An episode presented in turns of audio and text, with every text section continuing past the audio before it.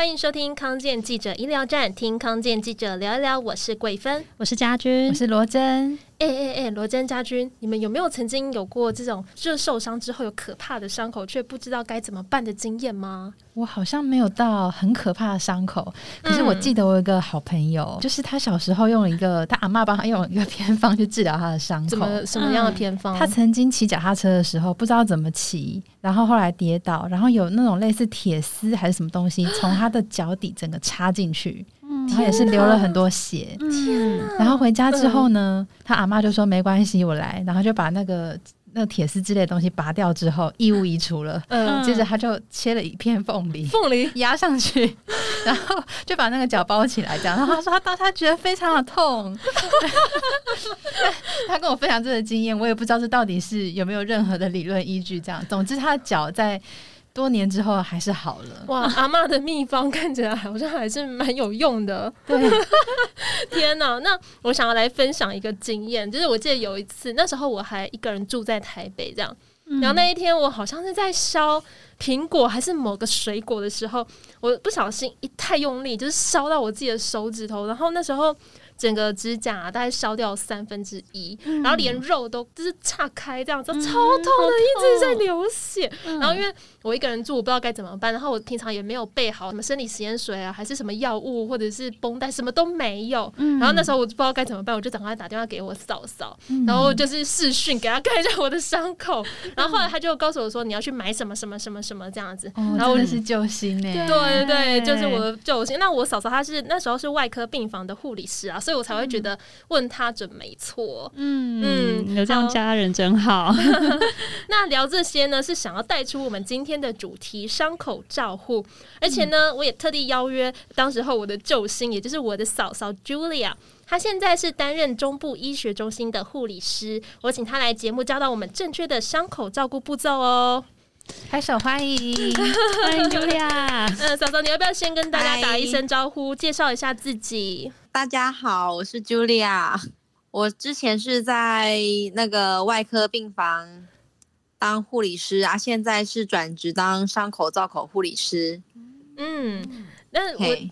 你没有讲一下，就是你曾经有去幼稚园担任过护理师吗？哇，哦，有，那是保健室那样吗？就是在去年的时候有去幼儿园当校护。嗯，对，然后我觉得幼儿园。很多都是小小朋友，就是在活动的时候跌倒会发生擦伤这样子的小伤口，嗯，对，然后不然就是撞伤、跌倒伤这样子。嗯，了解。那我我想我们就可以直接来进入主题了。嗯、就是你刚刚有提到，像是小朋友很多什么擦伤啊，一些小伤口。那可是这些小孩子他们回到家里啊，也可能会发生这样的状况，一模一样的状况。可是家里的家长可能不一定知道该怎么办，因为有可能家里平常没有备好一些东西，然后就没有办法突然就是呃去因应这个意外造成的割伤或擦伤。那是不是能够请你帮我们讲解一下，平常家里应该要备有哪一些物品比较好？好呢，嗯，呃，我建议就是家里啊，可以备纱布、棉棒、生理食盐水，还有水溶性的优点，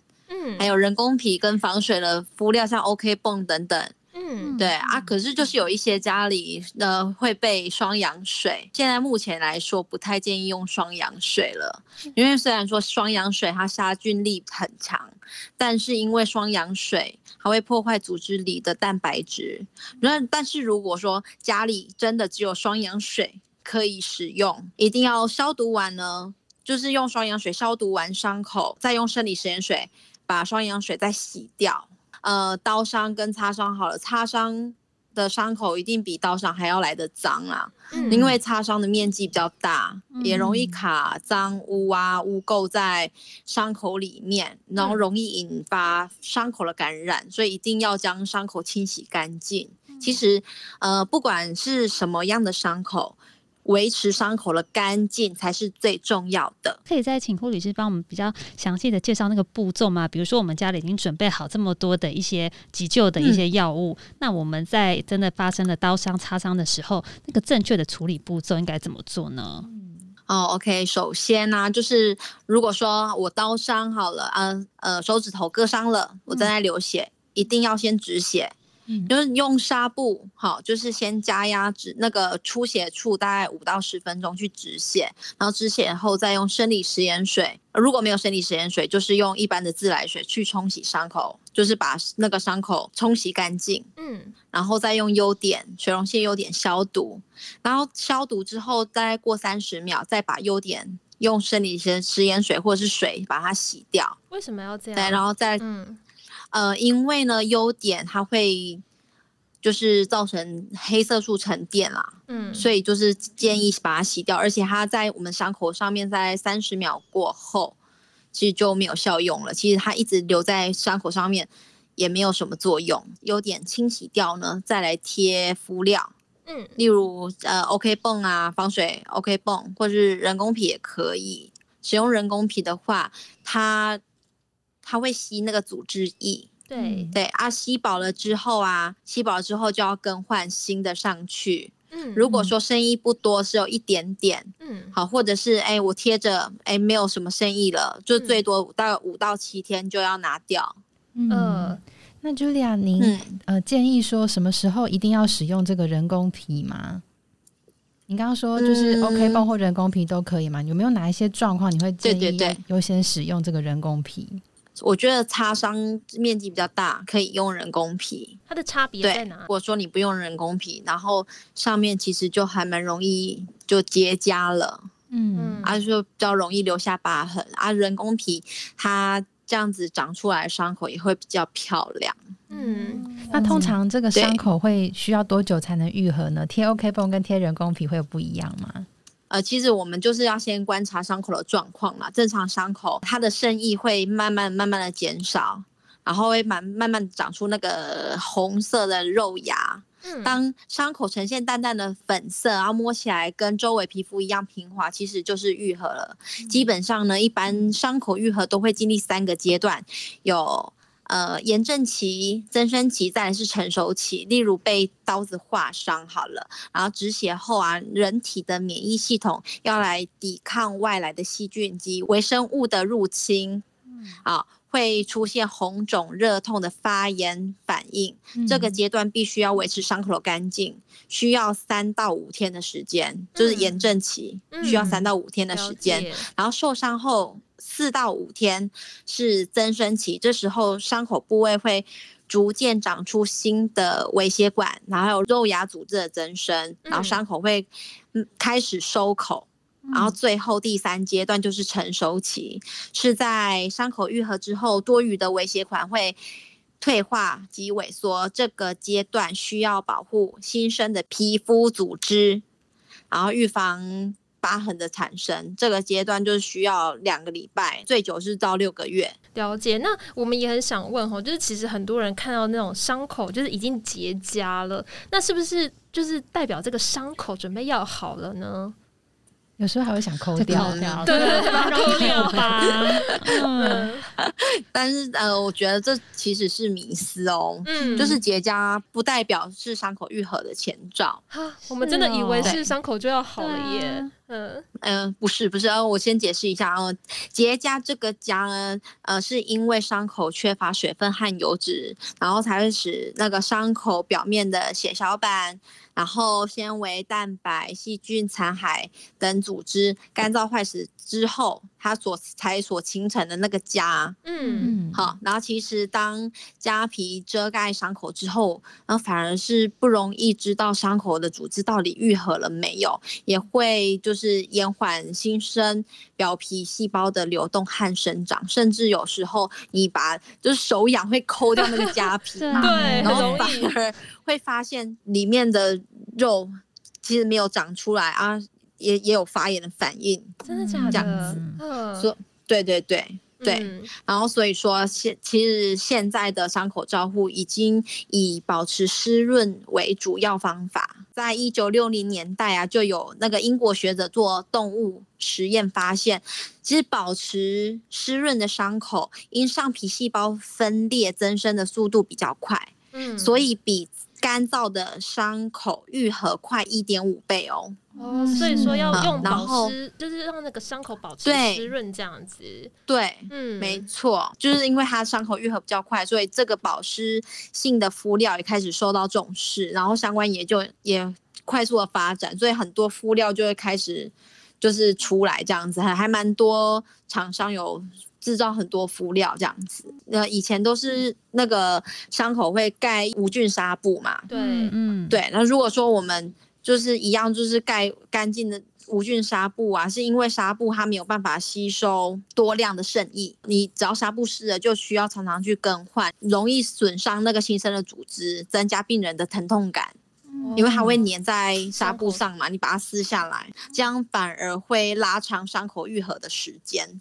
嗯，了解。欸、那我也是想问一下，嗯、因为您刚刚有提到说现在伤口的保湿很重要，所以说前阵子啊，有一些人会讲说用那种保鲜膜包扎法，他的做法好像就是说把伤口清干净之后，嗯、然后可以涂上凡士林，然后用保鲜膜取代传统的纱布覆盖在这个伤口上面。嗯、这样的做法也是您刚刚讲的，就是伤口保湿嘛？是同样的道理吗？嗯，对，没错。嗯，呃，保鲜膜包扎法是日本一位医师，呃，替长期卧床的褥疮病人所发明的。嗯呃，这道理其实跟人工皮是一样的，是让伤口保持湿润性。就像我刚刚讲的，许多人以为伤口是需要保持干燥，但伤口组织液其实是最好的消炎药。嗯，因为伤口组织液有呃有丰富的消炎细胞。会协助清理伤口的脏东西，然后上皮细胞也能更快分裂增生，然后促使胶原蛋白的合成，让伤口逐渐缩合。这样子，我们就是用那个凡士林，然后当做那个湿润性的敷料，然后保鲜膜则是用来保湿，然后不仅可以。呃，隔绝环境的脏污，也可以避免病菌的滋生，嗯，然后也能让组织愈合完整的保存在伤口上面。哦，没有想到居家常见的凡士林跟保鲜膜，其实就可以协助我们处理伤口了。不过我在这里就是要提醒大家一点，因为伤口的种类不不同，还有深度也不同，嗯，如果伤口比较大或是比较深，最好还是让医师来。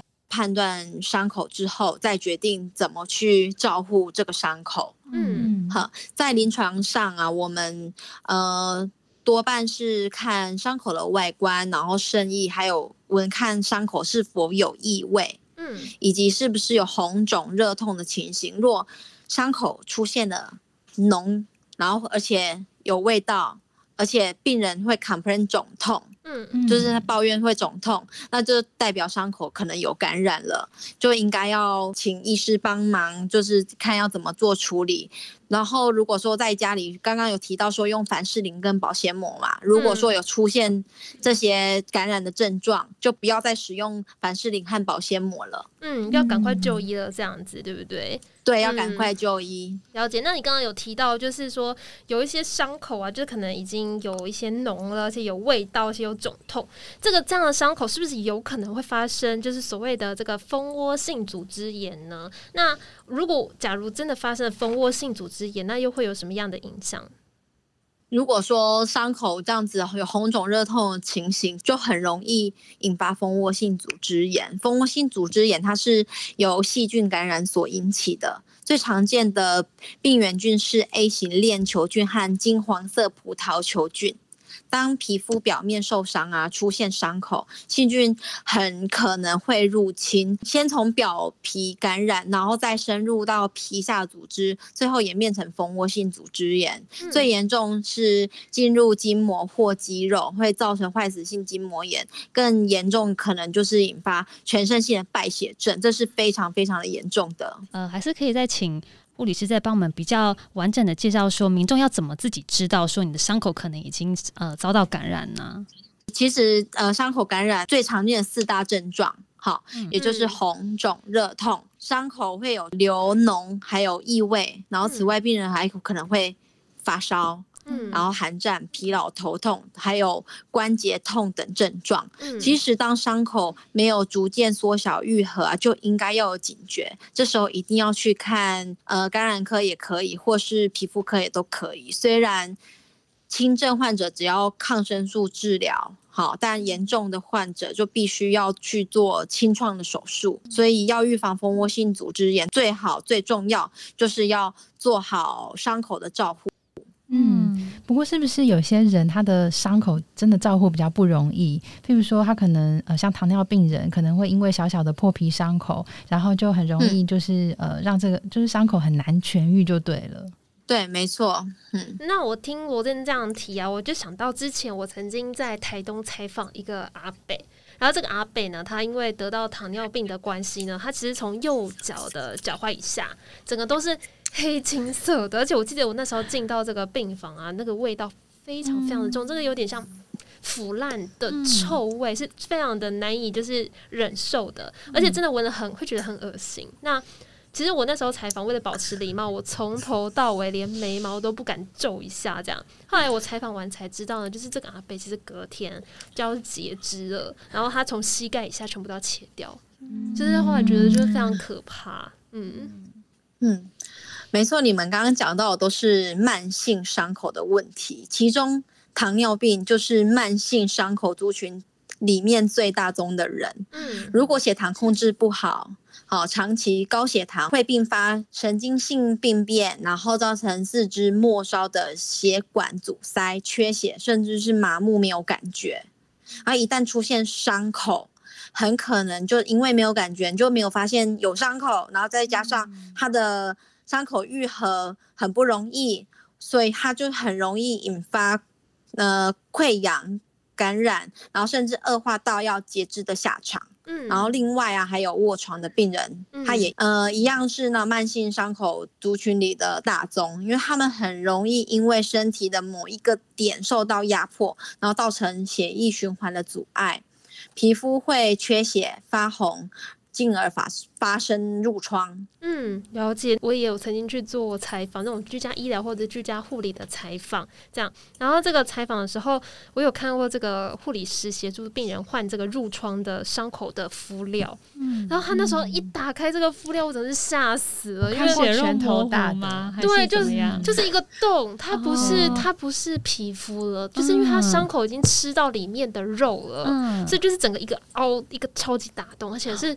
真的有那个很腐味道，有就是腐臭的味道，嗯、就是我当下也是觉得很震惊，嗯，觉得护理师真的是很，就是很伟大，对，嗯，哎、欸，所以啊，要预防慢性伤口啊，嗯、那糖尿病的病人一定要控制好他的血糖，嗯、然后并且要穿鞋袜，要保护自己的双脚不要受伤。嗯、长期卧床的病人则是就是最好是我建议是睡那个气垫床，嗯，然后并且就是。呃，家属或看护就协助病人每两个小时翻身拍背一次，解除身体定点被压迫的压力，这样子。好，那非常感谢，就是我的嫂嫂 Julia 的分享。那在节目的最后呢，我们还是要简单替大家整理刚刚 Julia 护理师所提到的三大重点。第一，如果在家里不幸发生伤口，那应该要先用这个生理食盐水，或者是干净的自来水或开水，清除这个异物和细菌。那可以用优点来消毒，但是在使用敷料之前呢，应该要把这个优点再洗掉一次。而这个盖在伤口上的敷料呢，如果有吸饱这个渗出的组织液，要记得勤劳替换哦。嗯，第二，现在的伤口照护呢，会比较建议保持湿润，这样会比干燥的伤口愈合来得更快。那如果你的手边没有其他的备品啊，你也可以透过凡士林或者是保鲜膜，利用保鲜膜包扎法。也可以帮助保湿，然后隔绝环境的脏污，而且这样子比较方便来观察你的伤势哦。嗯，第三，伤口呢，可以看它的颜色、味道、红肿、热痛来判断它的状况。如果是红色没有异味的伤口，代表它是干净的伤口；那如果是黄色化脓，那它就是感染的伤口。那一旦出现红肿、热痛、发烧、打寒战等等的症状，就要警觉说你的伤口可能已经演变成蜂窝性组织炎了。这时一定要赶快的就医治疗。啊，谢谢你们的帮忙。最后就是呃，提醒慢性伤口的病人啊，如果伤口迟迟没有好，可以寻求感染科、皮肤科或者是整形外科的医师帮忙，都可以获得最专业的帮助哦。